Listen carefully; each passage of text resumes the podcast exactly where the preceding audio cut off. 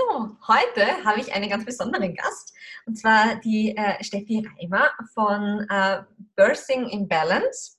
Und ich habe der Steffi gerade erklärt im Vorgespräch, ich weiß gar nicht genau, wie ich auf sie gestoßen bin. Irgendwie über die Irren und Wirren des Internets, wie man mal auf eins klickt und das führt dann zum nächsten und zum nächsten. Und ähm, plötzlich bin ich auf deine Facebook-Seite gestoßen, Steffi. Und das Lustige war, ich habe irgendwie, ich, ich, fand das so, so ansprechend, dieses man weiß oder man merkt sofort, du hast total Ahnung, wovon du sprichst, aber du nimmst dich trotzdem nicht so ernst. Und das ist mir immer super sympathisch. Und äh, mittlerweile, jetzt habe ich wahrscheinlich so eine Lebensphase erreicht, wo ich sage, ich hinterfrage manche Sachen gar nicht mehr, sondern wenn das Gefühl passt, dann wird es auch wirklich passen. Und deshalb habe ich die Steffi gleich angeschrieben und gesagt, hey du, ähm, ich würde dich gerne für meinen Podcast interviewen. Und ja, wir haben es geschafft, äh, einen Termin zu finden. Und es gibt so, so viel, worüber wir sprechen könnten.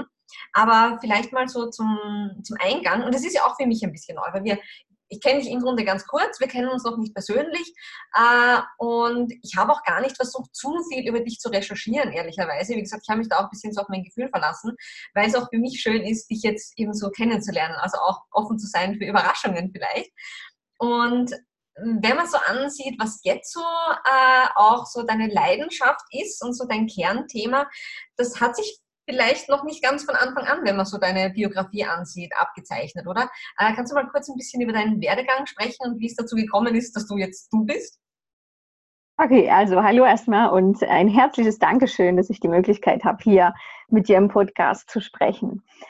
Ja, also ich habe äh, Psychologie studiert und wusste immer, also schon mit zwölf Jahren, dass ich irgendwie im klinischen Bereich arbeiten möchte. Also direkt mit Menschen, nicht Forschung, nicht Arbeitspsychologie, sondern klinischer Bereich und irgendwie für Verbesserung sorgen möchte. Also das war so mein Grundthema. Ähm, genau, und ja, ich habe dann auch ganz normal das Studium abgeschlossen und bin in verschiedenen Einrichtungen gewesen, Psychiatrie, Kinder- und Jugendpsychiatrie, Erwachsenenpsychiatrie, habe so den ganz normalen Werdegang eines klinischen Psychologen genommen, habe auch meine Ausbildung zur Psychotherapeutin ähm, vor zehn Jahren begonnen und bin jetzt fast fertig. Äh, genau, und habe halt zwei Kinder bekommen in der Zeit. Und eigentlich war die erste Schwangerschaft und die Geburt noch nicht ganz ausschlaggebend. Also die waren alles andere als schön, um das mal erstmal kurz anzureißen. Und dann hatte ich beschlossen, kein weiteres Kind zu bekommen, war dann aber sieben Jahre später wieder schwanger und dachte mir, oh Gott, das muss anders gehen. Und war zu dem Zeitpunkt in der Schmerztherapie tätig. Mache ich dann auch wieder nach der Elternzeit und äh, habe dort mit chronischen schmerzkranken Menschen gearbeitet und habe dort eben ganz viel Wissen nochmal aufgebaut, wie das Gehirn funktioniert, wie Schmerz verarbeitet wird und was man auch tun kann ohne Medikamente. Also ganz alleine oder eben mit Hilfe einer kompetenten Person, um dort Einfluss zu nehmen und Schmerz zu reduzieren. Dann habe ich gedacht, ah, das ist für die Geburt schon mal ein ganz wichtiger Punkt, weil ich hatte bei meiner ersten Geburt 30 Stunden lang höllische Schmerzen und dachte, nein, nicht nochmal. Okay, das war so ein bisschen der Ausgangspunkt. Und dann bin ich aufs Hypnobirthing gestoßen ja, wenn man recherchiert, kommt man da drauf. Wenn man irgendwie versucht, Geburt anders zu erleben als so das Übliche, was man hört. Und hatte aber leider keinen Kurs in der Nähe. Das heißt, ich hatte nur das Buch von der Mary Mongan, die diese Methode in den USA entwickelt hat und dort in den 90er Jahren auf den Markt gebracht hat. Und konnte aber mir aus diesen Techniken eine eigene Technik zusammenstellen. Ich habe mir also ein eigenes Audio gemacht mit einigen Übungen daraus und den Schmerzbewältigungstechniken, die ich eben kannte aus meiner Arbeit. Und das habe ich dann fleißig trainiert und hatte dann eine Geburt zu Hause. Also das war auch nochmal ein großer Unterschied zur ersten. Die erste war im Krankenhaus und die zweite war zu Hause. Und hatte dort statt 30 Stunden, also fünf Stunden, bis der Muttermund vollständig geöffnet war, ich hatte genau zweimal Kurzschmerzen, als ich in der falschen Position war. Ansonsten hatte ich halt einfach nur Wellen, wie wir das im Hypnobirthing nennen. Und keinen Schmerz. Das war einfach nur ein urgewaltiges, intensives Gefühl. Es war super aushaltbar und ich war extrem im Endorphinrausch. Ja, also diese Hormone, die unter der Geburt uns ähm, Schmerzlinderung verschaffen und ein extremes Wohlbefinden. Das war mega. genau. Und dann habe ich gedacht, Mensch, das musst du, also ich saß dann einmal mit einer Freundin auf dem Balkon und habe da so aus mir herausgesprudelt und das erzählt, wie toll das war, diesen Unterschied zu erleben und wie heilsam das auch ist, wenn man so bei der ersten Woche das Gefühl hat, total versagt zu haben. Und es war alles so schrecklich und so lange und ich hatte da auch Schuldgefühle, dass ich irgendwas falsch gemacht habe, zu viel Angst hatte und solche Dinge. Und dann diese zweite Erfahrung, die ich am Ende auch aus eigener Kraft geschaffen hatte. Und ich sagte dann, also ich würde dir das so voll glauben, mach das doch beruflich. und ich sagst so, stimmt, das wäre eigentlich eine Möglichkeit. genau, und deswegen habe ich es eigentlich meiner Freundin zu verdanken, selbst noch gar nicht Mama. Die hat dann gesagt, das klingt so toll und so verlockend und also ich würde dich auf jeden Fall buchen. genau. Und so kam das dann, dass ich mich spezialisiert habe. Ich habe dann also die Ausbildung gemacht, die ähm, bei der Hypnobirthing Gesellschaft Europa zum Hypnobirthing Coach und habe dort noch mal ganz viel dazugelernt, weil das Buch alleine ist natürlich noch nicht das Hypnobirthing, was man in einem Kurs lernen kann. Und habe das dann kombiniert mit dem, was ich jetzt noch gut fand und habe mich dann noch mal in den USA und in Kanada so studienmäßig umgehört. Da gibt es eine tolle Meta-Analyse, was denn wirklich wirkt unter der Geburt weil ich bin echt so ein bisschen der wissenschaftliche Typ. und genau, und dann äh, habe ich da so das, also ich nenne das Birth and Balance halt mit Hypnobirthing oder manchmal mache ich auch ein Plus an das Hypnobirthing, ist auch egal, wie wir es jetzt nennen. Du kannst die Kurse machen. Die sind halt ein bisschen anders als die, die Originalen, weil noch ein bisschen mehr drin ist und das Originalkonzept ist super, aber braucht halt aus meiner Sicht ein bisschen ein Update und das habe ich gemacht. Genau.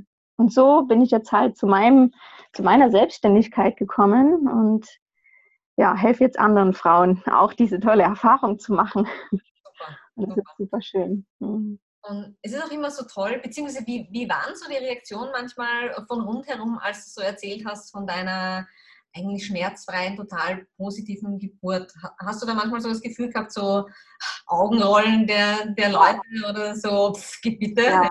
so ein Schwachsinn so auf die Art? Ich würde es mal vorsichtig mit neugierig skeptisch beschreiben. Also die Neugier ist immer da, auch wenn ich manchmal gar nicht mehr direkt gefragt werde, sondern dann so äh, hinter meinem Rücken so Freunde von Freunden.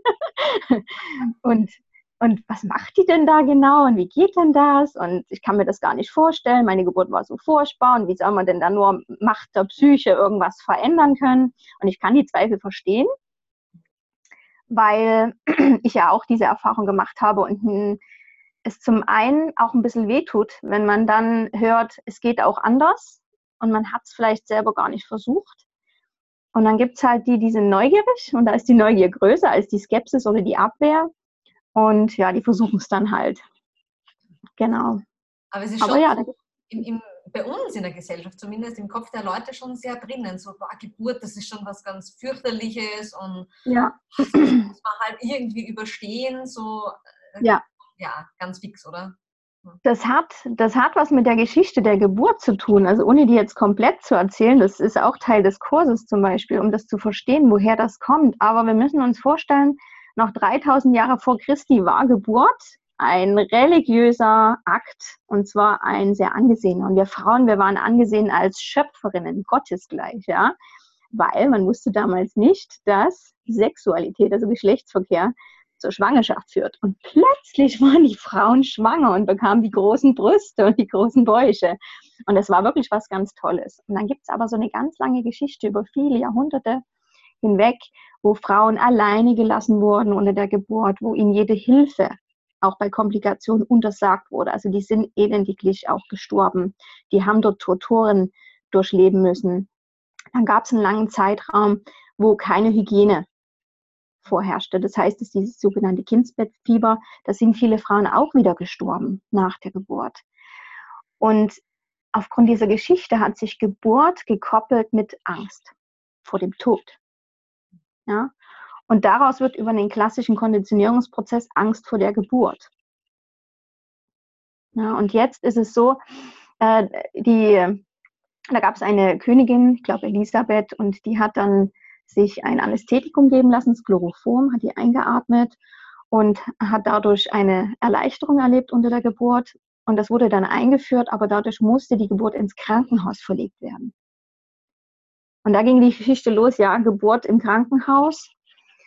Und das hat ja auch viele Tücken, weil jetzt, wenn wir mal ins Heute äh, übergehen, da sehr viele Interventionen stattfinden, die unserem Gehirn möglicherweise signalisieren, da herrscht Gefahr.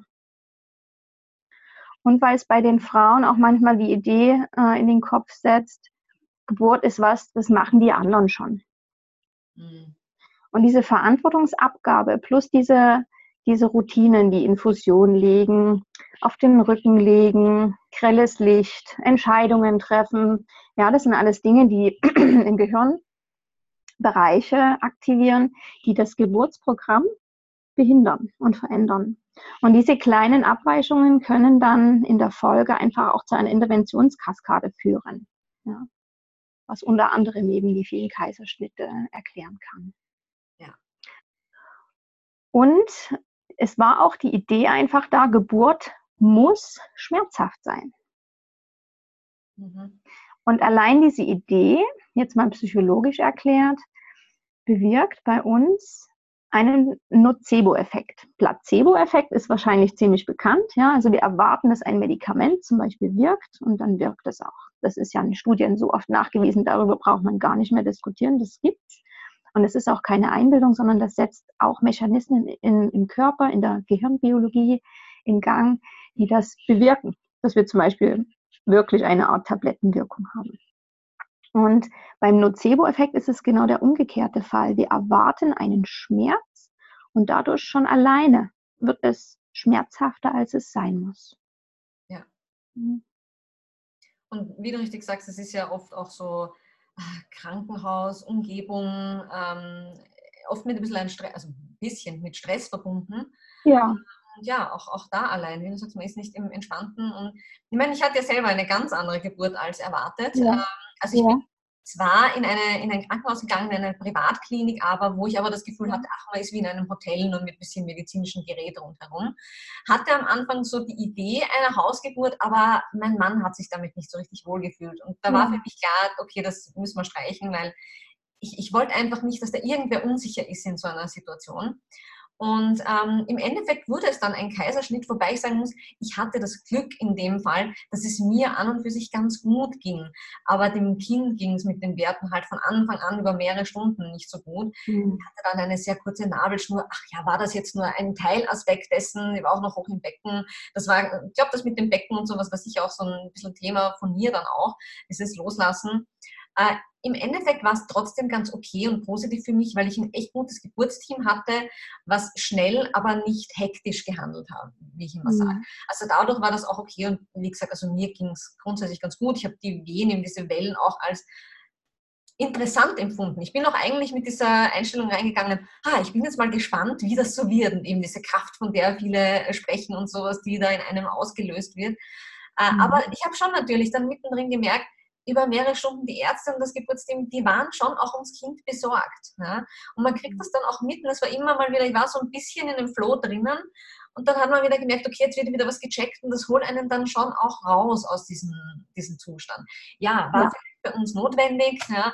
Ähm, aber, aber dennoch, das war auch für mich so ein, aha, okay, also sobald ein bisschen was schief geht, äh, man kriegt das einfach als Mutter mitten, auch wenn es nur was Temporäres vielleicht wäre. Ne? Ja. Äh, das kann einen sicher irgendwie, wie du sagst, in diese Interventionskette dann reinspiralisieren, die ja von allen Beteiligten grundsätzlich gut gemeint ist. Ne? Ja.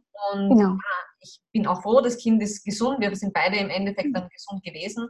Äh, aber, aber dennoch, ja, also ich kenne ganz, ganz viele Geburtsgeschichten, wo die Frauen danach eben, wie du sagst, traumatisiert sind, auch, auch Kaiserschnittgeschichten, wo die dann sagen, Ah, ich weiß nicht, war es wirklich, wirklich notwendig. Ja? Und ja. schleppt das dann, das macht einen richtig manchmal weniger Lust aufs Kinderkriegen, ganz bestimmt. Ja, ja richtig, genau. Ja, das ist vollkommen richtig. Also gerade, hm, was mir noch wichtig ist, an, dem, äh, an der Stelle anzumerken, dass die, die Medizin auch Gold wert ist für uns. Ja? Also ich mag das auch gar nicht so in diese Verteuflungsecke stellen. Ich hatte ja dann auch Kaiserschnitt, ja. Ähm, Und ich hatte dann auch ein Geburtstrauma, weil bei mir ist da ganz viel schiefgegangen. Und ich war auch überhaupt nicht darauf vorbereitet. Also ich hatte mich auch mit dem Thema nicht auseinandergesetzt, Kaiserschnitt. Und ja, und dann liegt man da und dann wird da so viel gemacht. Und ja, also ich will das jetzt auch gar nicht vertiefen, ähm, was da alles schiefgegangen ist, weil das auch wieder die Angst schürt für andere. Aber dann ist es auch wirklich gut, ähm, das aufzuarbeiten. Das habe ich auch gemacht mit einer Kollegin. Ja. Also da sehe ich mich schon auch als eine der, also für mich war es, ich bin im OP gelegt und ich war ganz fasziniert von all dem, was da passiert und war dann im Endeffekt wahrscheinlich eine der wenigen, die dann sagt, so schlimm war das doch gar nicht. Ja? ja. Ähm, weil ich, mh, hm, das haben wir noch gar nicht angesprochen, ich hatte ja früher eine Kraniosakralpraxis. Das heißt, ich ja. habe viel mit Müttern und Babys eben nach Geburten, da habe ich auch Geschichten gehört, die wirklich, und ein Großteil bei uns ist es manchmal nicht ganz so eine lustige Geburtserfahrung. Und da waren halt oft auch Kaiserschnitte sehr, sehr mit viel Stress verbunden. Und ja. hatte ich das auch so als dieses fürchterliche Erlebnis, was das sein muss, so vor Augen. Ja? Mhm. Und war dann im Grunde positiv überrascht. Ach, das war, aber wie gesagt, ich hatte Glück auch. Ich, ich habe mich trotz allem noch wohlgefühlt. Ich war eben nicht 30 Stunden total erschöpft oder so. Mhm. Ähm, ich habe die ganze Zeit so, aber das, mir geht es noch gut, ich halte das noch aus. Und jetzt gesagt, ja, aber das Baby schaut, das gefällt uns gar nicht. Ja? Und mhm. äh, das ist sicherlich ein Vorteil auch schon allein. Ähm, und ich habe mich aber ja, ich habe mich aber auch immer total ähm, gefreut, wenn ich in meiner Praxis Leute hatte, die ihm erzählt haben, es war eine super Geburt. Ich habe mich so wohl gefühlt und ja, nach ein paar Stunden Kind war da und das war so toll. Und ich habe dann immer gesagt, ach ja, bitte erzähl nur noch mehr, weil ich hatte ihm damals ja. und mir war schon klar, aber meine Mutter selbst hatte auch keine tolle, also frühe 80er, ganz mhm. viel falsch gelaufen. Ja. Ähm, und das hat man natürlich immer so ein bisschen im Kopf, wenn die Mama immer erzählt, wie schlimm so die eigene Geburt war. Und deshalb habe ich immer versucht, mich so anzudocken an die Leute, die so positive Geschichten auch hatten. Aber ich finde das so toll, dass ähm, offensichtlich auch, wenn es mal richtig schief gegangen ist für einen, äh, die Vergangenheit sagt nichts darüber aus, wie es in der Zukunft dann laufen muss. Richtig. Ja. Genau. Also jede Geburt ist wirklich einzigartig und ähm, selbst wenn bei einem, also bei mir ist ja zum Beispiel anatomisch etwas so, dass äh, bei mir die Kinder dann im schlussendlich nicht unten durchpassen. Das heißt also, bei mir ist ja auch diese zweite sehr schöne Geburt im Kaiserschnitt geendet. Mhm. Und dieser Kaiserschnitt war für mich schön. Mhm. Ja.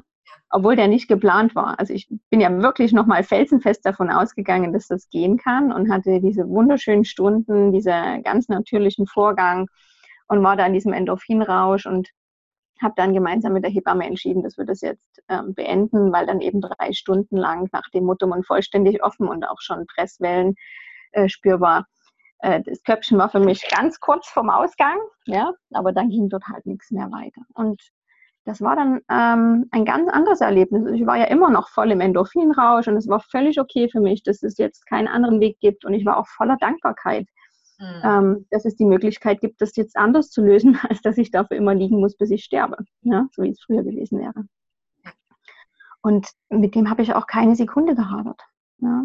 ja. Und deswegen ist es gut, ähm, ja, dass man beide Seiten sieht, dass man die Möglichkeit der natürlichen Geburt ausschöpft für sich selbst und diese ganzen Wunder, die die Natur sich da hat einfallen lassen, damit das für uns auch angenehm ist. Ja? Ähm, und ich will es betonen, auch an der Stelle, wo das Kind bei mir dann stecken blieb, ich hatte keine Schmerzen. Hm. Ja. ja. Das ist ganz, ganz sehr viel, weil Kopf, äh, Schmerz entsteht im Kopf. Ja.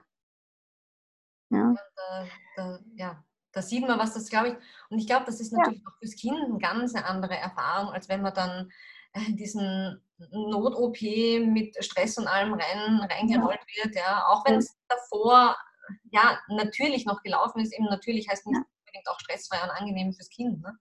Und ja. Ja, mhm. ja, spannend. Und wie du sagst, ich meine, man ist dann dankbar für die Möglichkeiten, äh, die man hat, die man auch nutzen kann. Und wir werden ja. dafür. Und ähm, ich habe auch letztens jetzt einen, und ich war wahrscheinlich auch so eine früher, die gesagt hat, ach, es wird viel zu viel und um Gottes Willen. Ich bin ja auch mit dieser Einstellung ins Krankenhaus gegangen. Pff, Kaiserschnitt, bitte, warum sollte ich einen brauchen? Es ist alles super gegangen während der Schwangerschaft eigentlich. Also ich habe mich fit gefühlt bis so ziemlich zum Ende. Ja. Und ja, es war eben auch für mich wahrscheinlich so ein bisschen ein Verdrängungsprozess, weil ich glaube, es ist trotzdem auch gut, sich damit auseinanderzusetzen, weil es halt auch eine Möglichkeit ist, die wir heutzutage haben und man manche Risiken auch nicht unbedingt eingehen muss. Ähm, aber ich habe das so irgendwie, das war so diese schwarze Wolke hinter mir. Ja, weil es eben auch so ein bisschen wie so ein Horrorkonstrukt in meinem Kopf war. Und ja ja, aber total verdrängt. Und ich hätte viele Ängste davor nicht gehabt, glaube ich, wenn ich mich ein bisschen damit auseinandergesetzt habe. Aber eben, was mhm. ich auch total wichtig finde, dass man auch die Ärzte sich schon aussucht, denen man wirklich vertraut, wo ich wusste, ja. wenn die sagt, hey, das holen wir jetzt das Kind, da schneiden wir jetzt, das macht die nicht aus Jux und Tollerei und weil die einfach früher in Feierabend gehen will, ähm, sondern weil die das halt echt jetzt notwendig sieht. Ja. ja, auf jeden Fall. Also ich denke, es ist ganz wichtig, ähm, vorher sich wirklich zu informieren in, in den Krankenhäusern, die man halt in der Gegend hat, mit seinen ganz individuellen Fragen. Was passiert, wenn? Wie handhaben Sie dies und jenes? Wie ist das mit dem Bonding? Ja, wie wäre das in einem Falle von Kaiserschnitt mit Bonding? Ich meine, die Realität ist ja hier bei uns, dass circa drei von zehn Frauen den Kaiserschnitt haben. Auch wenn jetzt vielleicht nur eine von zehn den bräuchte. Ja. Ähm, Genau, und man weiß aber auch nicht, ob man die eine von den Zähnen ist. Ja, und deswegen finde ich es auch schwierig, es völlig auszublenden vorher. Ja. Und das erlebe ich auch in den Coachings, die ich habe. Also wenn ich gerade Verarbeitungscoachings mache, also, also Traumaverarbeitung oder einfach nur Geburtsverarbeitung, es muss nicht immer ein Trauma sein, dann kommen eben genau diese Fragen. Ja, was passiert denn, wenn die PDA nicht wirkt? Was passiert denn dann? Ja, äh, was passiert überhaupt bei so einem Kaiserschnitt? Kann der Papa mit rein? Und da ist es halt ganz wichtig, ähm, dass man das vorher fragt, weil das wird ganz unterschiedlich gehandhabt. Mhm. Ja. Und aber auch unabhängig vom Kaiserschnitt finde ich das für die Geburt so wichtig. Ja? Also wenn wir jetzt mal wieder zurück switchen zur natürlichen Geburt, die ja das eigentliche Hauptziel ist, ähm, dort zu schauen, was ist mir denn wichtig? Möchte ich äh, lieber ein kleines Team oder äh, wie ist denn die Kaiserschnittrate überhaupt in dem Krankenhaus? Da hat Motherhood e.V. jetzt eine schöne Übersicht erstellt. Ich weiß nicht, ob es auch für Österreich ist, auf jeden Fall für Deutschland. Mhm. Könnte man noch mal schauen. Bin ich nicht ganz im Bilde. Und ähm, wie handhaben die das auch danach mit dem Stillen zum Beispiel? Ja, ist das ein stillfreundliches Krankenhaus? Oder wird dort ganz schnell wegen diesen 10 Prozent, gibt es bei uns hier in Deutschland diese 10 Prozent Regel, wenn die Kinder an Gewicht verlieren, dann wird den Mamas viel Druck gemacht, teilweise, ja, dass unbedingt die Flasche gegeben werden muss. Ja, dass man dort einfach viel Information hat. Wie ist das mit dem Abnabeln? Mhm. Ja, wird wird äh, die Nabelschnur, darf die auspulsieren, darf das Baby noch sein Blut bekommen aus der Plazenta oder wird da ganz schnell durchgeschnitten. Das sind so Dinge, also ich finde einfach selbst aufgeklärt in dieses ganze Geschehen hineinzugehen, ist die Voraussetzung dafür, eine selbstbestimmte Geburt zu haben. Und eine selbstbestimmte Geburt ist wiederum die Voraussetzung für eine zufriedene Geburtserfahrung. Ja, es gehört mit zu diesen wichtigsten Faktoren dafür, ob eine Frau zufrieden ist oder nicht. Genau, dieses mhm. Gefühl, ich, ich habe damit entscheiden dürfen. Es ist nicht über mich einfach entschieden worden. Ganz wichtig, genau. Was glaube ich eben so, dass das, ich glaube, das meiste Traumatische dann auch macht. Dieses, wenn man sich ja. so als Opfer fühlt äh, und man wurde ja. einfach nicht als Mensch, sondern als dieser anonyme Patient irgendwie plötzlich behandelt. Ne? Mhm. Ja, genau, das ist der Punkt. Ich meine, Geburt ist ja auch das eine, aber dann kommt ja, und ich habe mich, ich habe auch immer vor der Geburt gesagt, ja, die ist in spätestens zwei Tagen, wie auch immer, ist wahrscheinlich ein Baby da, wenn ich äh, ins Krankenhaus gehe. Aber ich habe schon noch ein bisschen Spundes, also Angst gehabt so vor der Zeit danach. Äh, was kommt dann, wie kommt man damit klar und äh, wie, wie, war das für dich so beim ersten und beim zweiten? Gut, beim zweiten Mal sagen ja viele, ach, äh, da hat man schon so viel Erfahrung, da geht schon. Äh, ich weiß nicht, ob das immer so ist, aber wie war das so für dich, so dieses ins Mama-Werden reinwachsen? Hm. Also beim ersten Kind, bei meiner Großen, war es sehr schwierig, weil ich war ja nun frisch traumatisiert und sie war es auch. Und sie war ein Schreibaby und dazu auch ähm, ja 24-Stunden-Baby, so ein High-Need-Baby. Ich weiß nicht, äh, ob das so bekannte Begriffe sind. Also ich habe das alles erst über die Monate und Jahre so zusammengesammelt an Informationen, um zu verstehen, was uns da eigentlich passiert. Ich war so völlig erschöpft von diesem, also beispielsweise nachts hat sie immer eine Stunde lang gestillt und äh, oder eine Stunde lang geschrien, genau. Dann habe ich sie angelegt, dann hat sie kurz gestillt, dann hat sie wieder geschrien, dann ist sie irgendwann vor Erschöpfung eingeschlafen, dann ging das Ganze von vorne los. Also ich bin nicht gut ins Muttersein reingewachsen damals, weil auch alle rundherum, also es hat auch an Unterstützung gefehlt. Und das war wirklich ganz, ganz schwer. Und beim zweiten hatte ich ja eine ganz andere Schwangerschaft. Durch meine Übungen war ich da viel entspannter. Also ich bin schon auch hochsensibel selbst und eher so ein Stressmensch immer gewesen und habe nur über die regelmäßigen Übungen mein ganzes Stresssystem runtergefahren, wovon dann auch das Baby profitiert hat. Und er ist ja auch in der Geburt hatte er keinen Stress, obwohl es ja auch ja nicht ganz glatt ablief. Aber dadurch, dass ich so tiefenentspannt war, das hat er gut profitiert. Und er war also ein extrem pflegeleichtes Baby im Vergleich dazu. Ja. Und ich bin ehrlich gesagt froh, dass es so rum war, weil ich höre auch von Mamas, da war das erste Baby so pflegeleicht und das zweite dann ein Schreikind und dann wussten sie gar nicht, wie ihm geschieht. und dann hat man ja schon ein Kind, das, um, um das man sich kümmern muss. Also ich habe damals gedacht, ich könnte mich um nichts anderes kümmern. Ich habe da so voll die Bewunderung von den Mamas, die das leisten müssen. Ja, ich habe zum Glück ein sehr gutes Bauchgefühl und dem ich auch vertraue. Und ich habe alles instinktiv gemacht. Und das hat sich dann auch so nach und nach als vollkommen richtig herausgestellt. Also sie war immer bei mir, die große, die jetzt so schwierig war. Beim Kleinen war es dann ja selbstverständlich. Ich hatte dann ein, ein äh, Familienbett und habe lange gestillt, immer nach Bedarf gestillt. Ähm, genau. Und irgendwie über die Monate und Jahre wurde das alles besser und wir sind auch so in diesen Genuss dann irgendwann gekommen. Aber das hat Zeit gebraucht. Mhm. Also mein, wenn mich jetzt jemand fragt, was so der wichtigste Tipp ist für die, für die Wochenbettzeit, dann sage ich immer, ähm, bleibt erstmal unter euch als Familie, lernt euch kennen und guckt dann so ganz nach und nach, wer zu Besuch kommen darf, was die mitbringen dürfen zu eurer Versorgung, dass ihr nicht noch anfangt, da für die irgendwie kochen zu müssen ja, dass auch klar ist, äh, dass dort nicht alles picobello sauber sein wird, sondern im Zentrum steht zu dieser Zeit die kleine neue Familie. Und das ist Herausforderung genug, das zu meistern. Ja, Mama, Papa müssen sich neu finden und je nachdem, wie anstrengend oder herausfordernd oder entspannt das Baby ist, ist so oder so. Es ist eine Umstellung für alle. Ja, es ist eine ganz neue Rolle. Und auch hormonell, was mit den Frauen passiert, die sind weinerlich. Ja. Selbst wenn es schön ist, rollern die Tränen. Es ist einfach so viel Neues und das braucht so viel behutsames Ankommen in dieser neuen Situation. Ich denke, da ist sich Zeit geben ganz wichtig und deswegen so die sechs, acht Wochen nach der Geburt einfach schön ruhig angehen, gut vorbereiten. Vielleicht auch wirklich jemand organisieren, der putzt, der Essen macht oder vorkochen, dass man dort diesen Alltagsstress so gut wie es eben geht minimiert. Ne? Ja. Und nicht das dieses Glauben, ah, ich bin sofort Kind daheim und ich bin sofort wie, wie vorher wieder voll im Einsatz.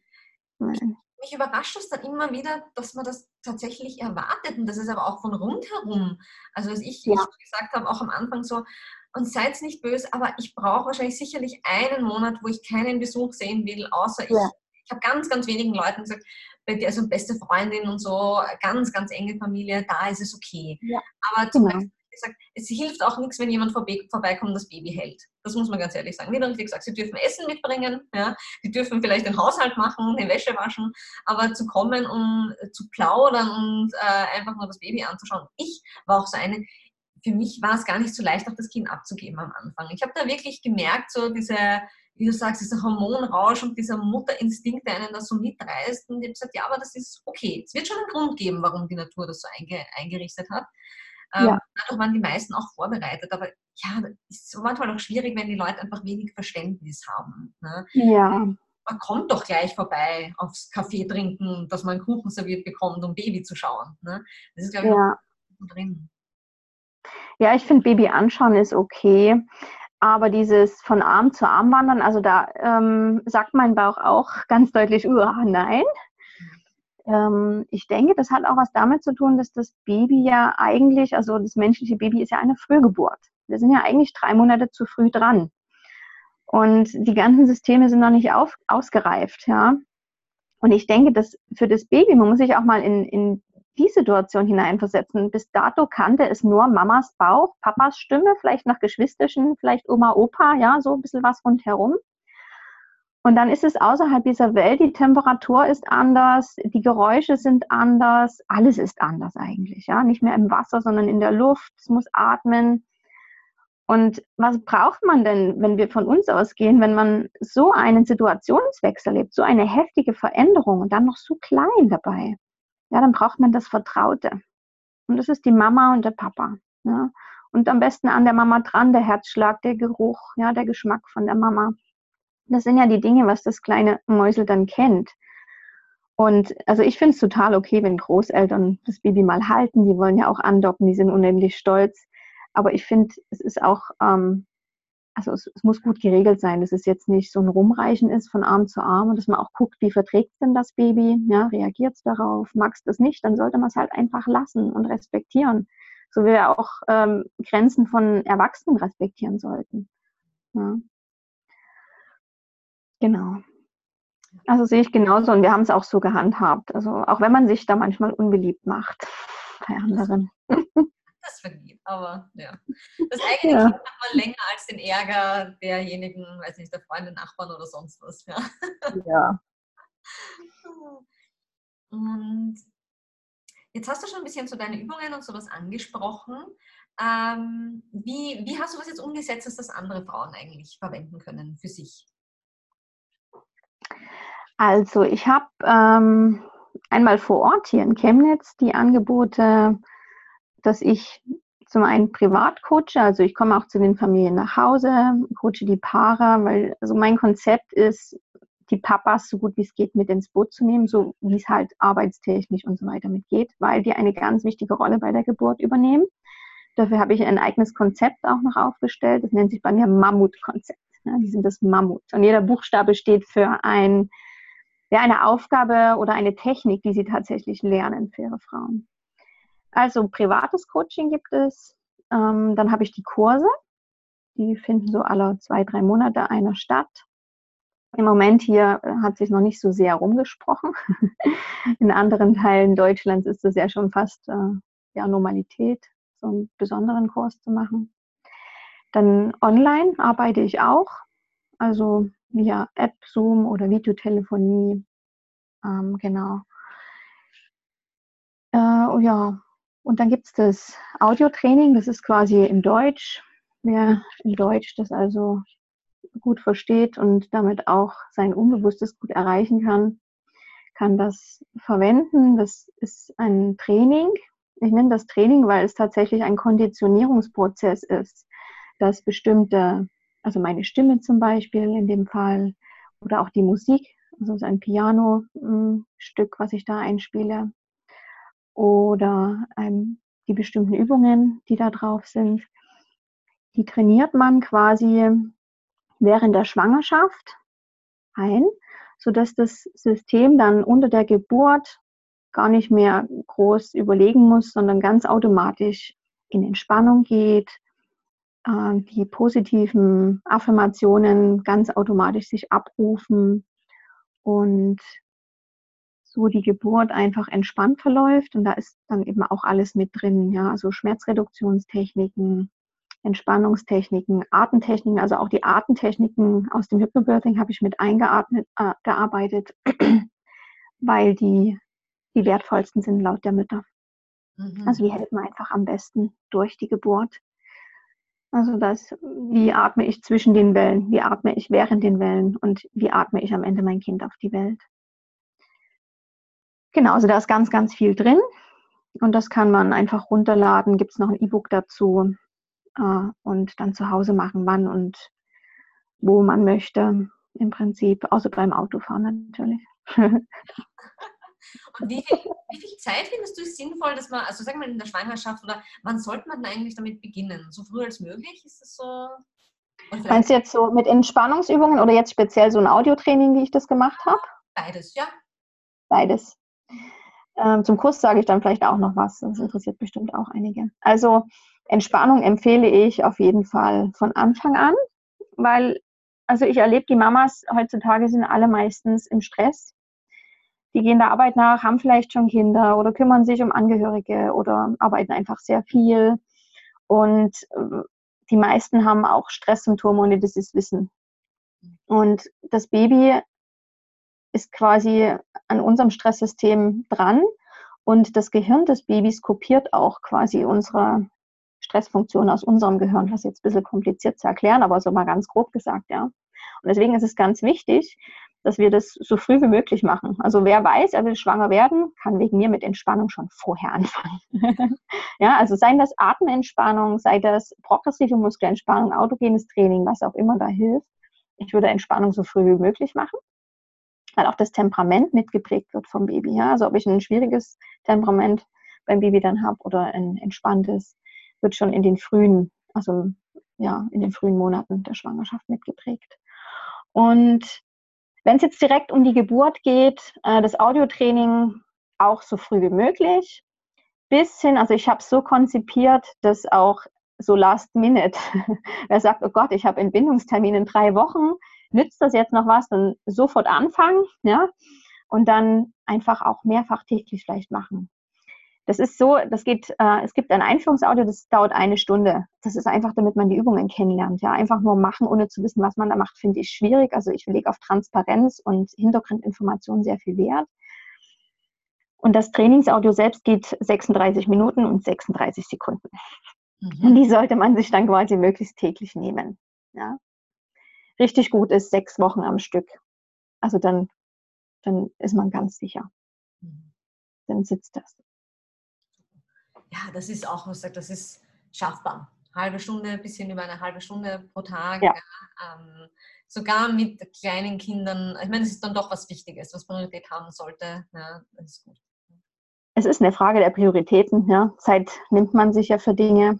Und ich glaube, also ich erlebe das auch, die Mamas, die schon eine Geburt erlebt haben, die nicht so toll war, die nehmen sich die Zeit dann auch eher. Einfach weil sie wissen, wofür ja, ne, das Erfahren haben. Und die Erfahrung ist ja immer wichtiger als die Theorie. Ne? Und beim Kurs ist es so, also den kann man starten ab der 14., 15. Schwangerschaftswoche und es sollte abgeschlossen sein bei der 37. Also, dass man wirklich gut schon, gut, da kann ja jederzeit auch ein bisschen schon was losgehen bei vielen. Ne? Mhm. Genau, ja, einfach, dass man dort auf der sicheren Seite ist. Um, genau. Und den Kurs sollte man auch als Prozess verstehen. Also manche wollen gerne so einen Wochenendkurs, so einen Crashkurs machen. Das Prinzip dahinter ist aber auch, es geht hier um einen Konditionierungsprozess. Und wenn ich den über mehrere Wochen immer wieder mit denen die Ruheatmung mache vor jeder Übung, dann sitzt das einfach schon, je nachdem, wie viel Zeit. Also die Realität ist, dass die Paare oft nicht viel Zeit finden im Alltag, um es zu üben. Umso wichtiger ist, dass es einfach immer und immer wieder den Impuls im Kurs gibt, äh, Techniken einzuüben, dass sie dann auch abrufbar werden. Denn nur vom einmal gemacht haben, äh, ganz klar gibt es keinen Effekt. Ja, abgesehen von den Angstauflösungsübungen, also der Kurs arbeitet ja mit Hypnose, mit Angstauflösungshypnosen, die wirken nach einmal. Also die muss man dann nicht wiederholen. Aber das, was für die Geburt und Techniken zu verinnerlichen ist, das muss einfach trainiert werden ja, und wie wir eh schon gesprochen haben, es ist ja oft viele, viele Jahre und Jahrzehnte vorher Konditionierung auf vielleicht was anderes oder mhm. wenn etwas zurückliegt, genau. ein paar Jahre, das, das, sitzt ja schon genau. tiefer als man denkt einfach einmal anders drüber. Hm, ja, das noch genau. Das funktioniert leider nicht. Mhm. ja, ach Gott, das ist so ein Riesen. Ah, und was Sie angesprochen haben, vielleicht einfach nur, dass du so einen kurzen ähm, dass so eine Idee geboren ist und ich fand das so, so toll auch, äh, dass jetzt auch das Thema Regelschmerzen bei dir in Kürze oder demnächst mal kommen wird. Also die Schmerzen ja. während der Regel mental auch besser in den Griff zu bekommen.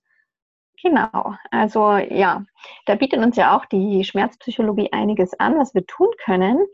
Und äh, ich habe mich lange selbst schlau gemacht wegen meiner Regelbeschwerden und ich hatte die früher ganz schlimm, also so auf dem Boden gewälzt vor Schmerzen, ja, das kennen bestimmt auch einige.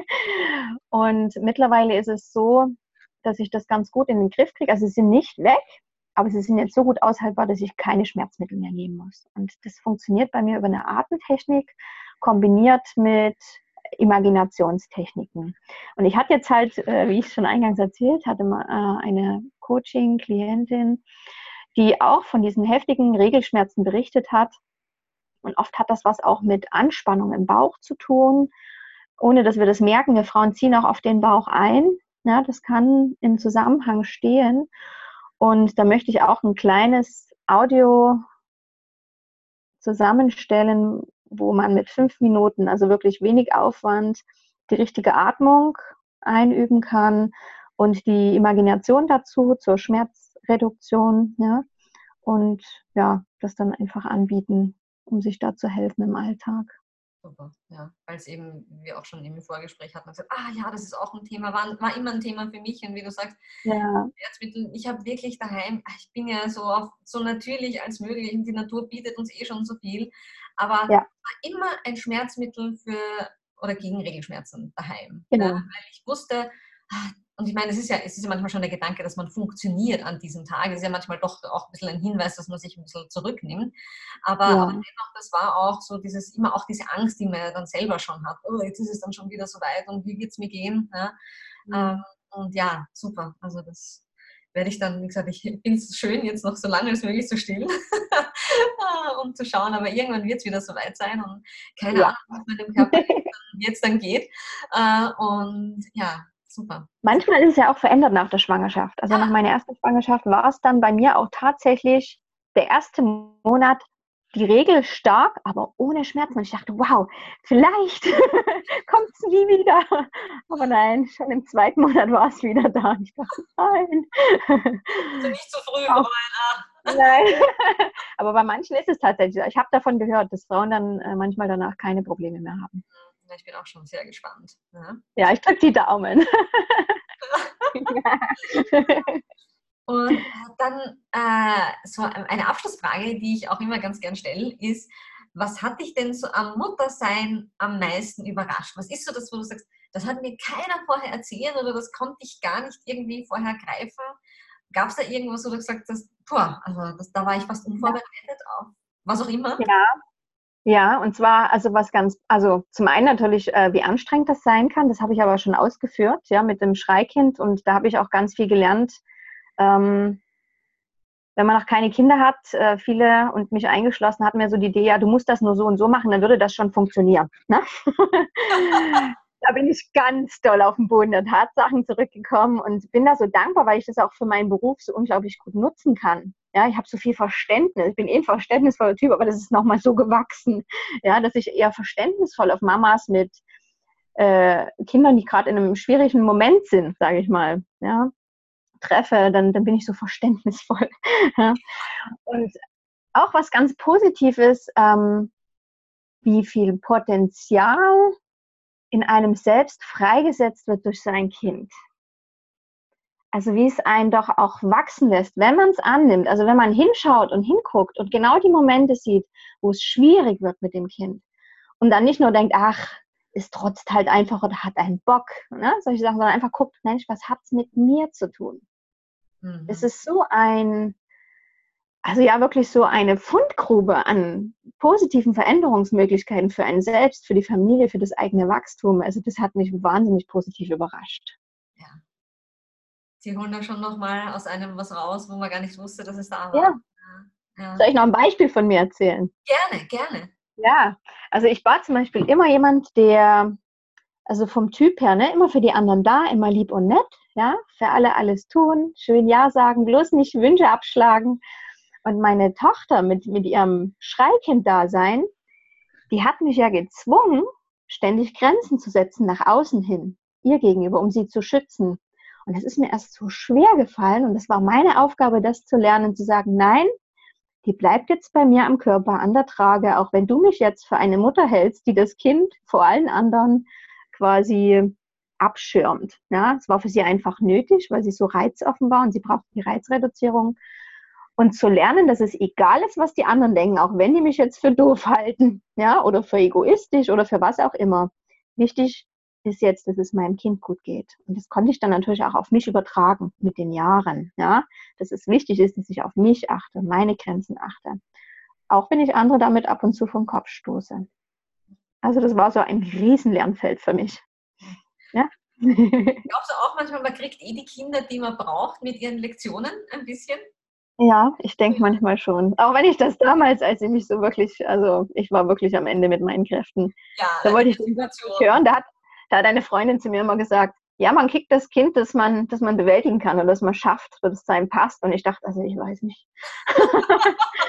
oh, ich habe nicht das Gefühl, dass ich das noch lange schaffe. Aber wir haben es ja geschafft und es ist auch ganz toll geworden, hat sich super entwickelt und ja, mit guter Bindung und allem. Und jetzt fährt sie Achterbahn und ich denke, boah, dieses kleine ängstliche Hase fährt Achterbahn. Ja, na gut, aber sie hat ja diese Stärkung und den Rückhalt auch bekommen. Ne? Also, ja, richtig. Ja. Mhm, genau. Ach, ja, Steffi, wie gesagt, es geht, es geht ja noch so, so viel ähm, zum Sprechen, aber es ist schon super, was wir da alles schon durch hatten heute. Wo ja. finden dich die Leute, wenn sie mehr über dich erfahren wollen? Also man findet mich immer unter Birth in Balance, ne? also Geburt in Balance übersetzt oder in Harmonie. Und ja, das ist die E-Mail-Adresse www.birth-in-balance.com. Bei Facebook unter dem gleichen und bei Instagram auch. Super. Ja. Dass man noch weiß einfach, was, was tut sich, deine, deine Angebote findet man auch auf deiner Website. Und ja informieren kann. Ja? Oder eben, wie du sagst, auch wurscht, aus welcher Gegend man ist. Ähm, Online-Coaching ist auch möglich. Ja, also jetzt hatte ich eins nach Abu Dhabi. Also es geht wirklich ganz viel. heutzutage alles kein Problem mehr. Genau, heutzutage ist die Welt verbunden. Ja, super. Ja. Vielen, vielen Dank, Steffi, äh, auch für sehr, sehr gerne. So Einsichten und Möglichkeiten. Und ich, was ich auch nochmal, wie gesagt, weil es einfach auch meine eigene Geschichte ist, auch jetzt so toll fand, ähm, man hat ja oft auch dieses, ja, äh, Geburtsvorbereitung und Hypnobirthing und so. Und trotzdem hat, zumindest war es in meinem Kopf immer bis jetzt, bis vor ein paar Minuten irgendwie drinnen, das ist einfach immer dieses Ziel, diese natürliche Geburt. Und was ja dann schon wieder so ein bisschen falsch ist, weil das ist ja schon wieder so verkrampft in eine Ecke. Ja? Und jetzt ist mir erst gekommen, ach, natürlich und selbst, selbst für jemanden, der aus welchem Grund auch immer vielleicht einen geplanten Kaiserschnitt hätte, beziehungsweise bei uns in Österreich werden Steißlagen, ist in Deutschland sicher auch nicht anders, ja? Ähm, also Beckenendlagen selten spontan, also natürlich entbunden. Und ähm, wir hatten im Freundeskreis zum Beispiel jetzt auch so Fälle, und jetzt habe ich mir auch gedacht, ah, wie super, weil ich bin froh, dass ich nicht vorher wusste, dass ich einen Kaiserschnitt bekommen würde. Ich wäre das, also das hätte mich vorher sicherlich sehr gestresst äh, und ja. hätte viele, viele Sorgen gemacht. Äh, aber wenn ich jetzt, würde ich mich entschließen, noch ein Kind zu bekommen, bin ich sagen wir mal, was das angeht, ein bisschen offener, aber ich meine, ach, es war beim ersten Mal nicht so schlimm. Ähm, selbst wenn es ein Kaiserschnitt wieder wird, dann weiß ich, das übersteht man. Ähm, ja. Trotzdem, glaube ich, ist es da ganz, ganz wichtig, sich auch nochmal damit zu befassen, eben mit so Audiotraining, Hypnobirthing und sowas, um wirklich offen und entspannt zu sein, doch nicht zu glauben, so wie es beim letzten Mal gelaufen ist, muss es dann wieder sein. Aber selbst wenn ich wüsste oder mich entscheiden würde für einen Kaiserschnitt, würde das total Sinn für mich machen. Ja? Und mhm. das halt nochmal entspannter und wirklich gesicherter, um eben vielleicht auch ein bisschen Zeit, wenn man die Möglichkeit hat, vielleicht ähm, paar Stunden Wehen vorher zu haben oder wie es in manchen Fällen ist, wenn die Ärzte sich darauf einlassen, zu sagen, dann schauen wir mal, ob, ob wir bis zu einem Blasensprung warten oder so. Ähm, ja, und aber selbst wenn nicht, ja, hilft es bestimmt, einfach entspannt ins Krankenhaus zu kommen, bei sich zu sein. Ja. Auch das so. Ja zu machen. Ja, auch, auch während des Kaiserschnitts. Also ich finde zum Beispiel ähm, noch erwähnenswert, es ist ein Riesenunterschied, ob man einen Kaiserschnitt hat und vorher schon ein paar Wellen drüber gegangen sind oder ob das nicht der Fall ist. Ja, also es gibt Ärzte, ähm, und das finde ich richtig klasse, die sagen, wir warten die Wellen ab und machen dann den Kaiserschnitt. Der, der ist klar, dass der kommt, ja. aber wir machen den, wenn die natürliche Geburt losgeben. Das finde ich so super, weil das Baby wahnsinnig gut profitiert, die haben weniger Anpassungsprobleme Mhm. Und du als Mama profitierst, weil du dann schon in den Endorphinrausch kommst, wenn du entspannt bist und dann den Kaiserschnitt ganz anders erlebst, als wenn du, ich sag mal so, so sachlich normaler Alltagszustand bist. Ne? Ja. Und vielleicht abschließend Hypnobirthing. So, manchmal sagen Frauen zu mir, ich will den alternativen Weg gehen, deswegen mache ich Hypnobirthing bei dir. Und ich denke immer, oder meine Idee ist, das ist nicht die Alternative, sondern das ist der natürliche Weg. Und leider aufgrund der Geschichte und all dieser äh, kollektiven Prägungen, Nocebo-Effekt etc., brauchen wir ein paar Techniken, um wieder zu unserem Instinkt und zu diesem natürlichen Geburtsprogramm zurückzufinden. Und eigentlich ist es deswegen nicht die Alternative, sondern es ist zurück zum Ursprung. Und es lässt sich ja super einbinden, auch mit, sag ich mal, dem Modernen, wie es so rennt. Ja, wie du richtig sagst, ich kann das sogar in den OP nutzen für mich. Ja man, man braucht doch nicht. Und wie gesagt, ich habe auch Verständnis, dass es mit meinem Mann auch so war. Man braucht doch nicht zu sagen, ja, nur daheim und nur Geburtshaus oder sowas ähm, ist so das Nein. Nein, es gibt so viele, so viele Möglichkeiten, Schattierungen. Und ich war da sicherlich auch viel schwarz-weiß denkender vorher, bevor ich selber durchgemacht habe. Und jetzt sieht man ja. dann auf einmal, na, es gibt so, so viel, was trotzdem schön und positiv sein kann. Ja, ja genau. Man muss die Optionen kennen, das finde ich wichtig. Und dann muss man wissen, warum man sich wofür entschieden hat. Und ich glaube, dann wird es gut. Genau, super. Ja, nochmal danke, Steffi. Und man findet dich Sehr in, gerne. in Balance. Ja, da ist, äh, kann man ja. sich weiter auch mit der Steffi dann Kontakt halten. Und alles Liebe und ja, vielleicht bis, bis bald. Es gibt ja, wie gesagt, noch ganz, ganz viele Themen, die wir da anreißen könnten gemeinsam. Sehr gerne können wir das machen. Vielleicht gibt es ja auch Fragen von deinen Hörern, genau. die wir klären. Okay. Alles Liebe auch für dich. Hat mich sehr, sehr gefreut. Ciao.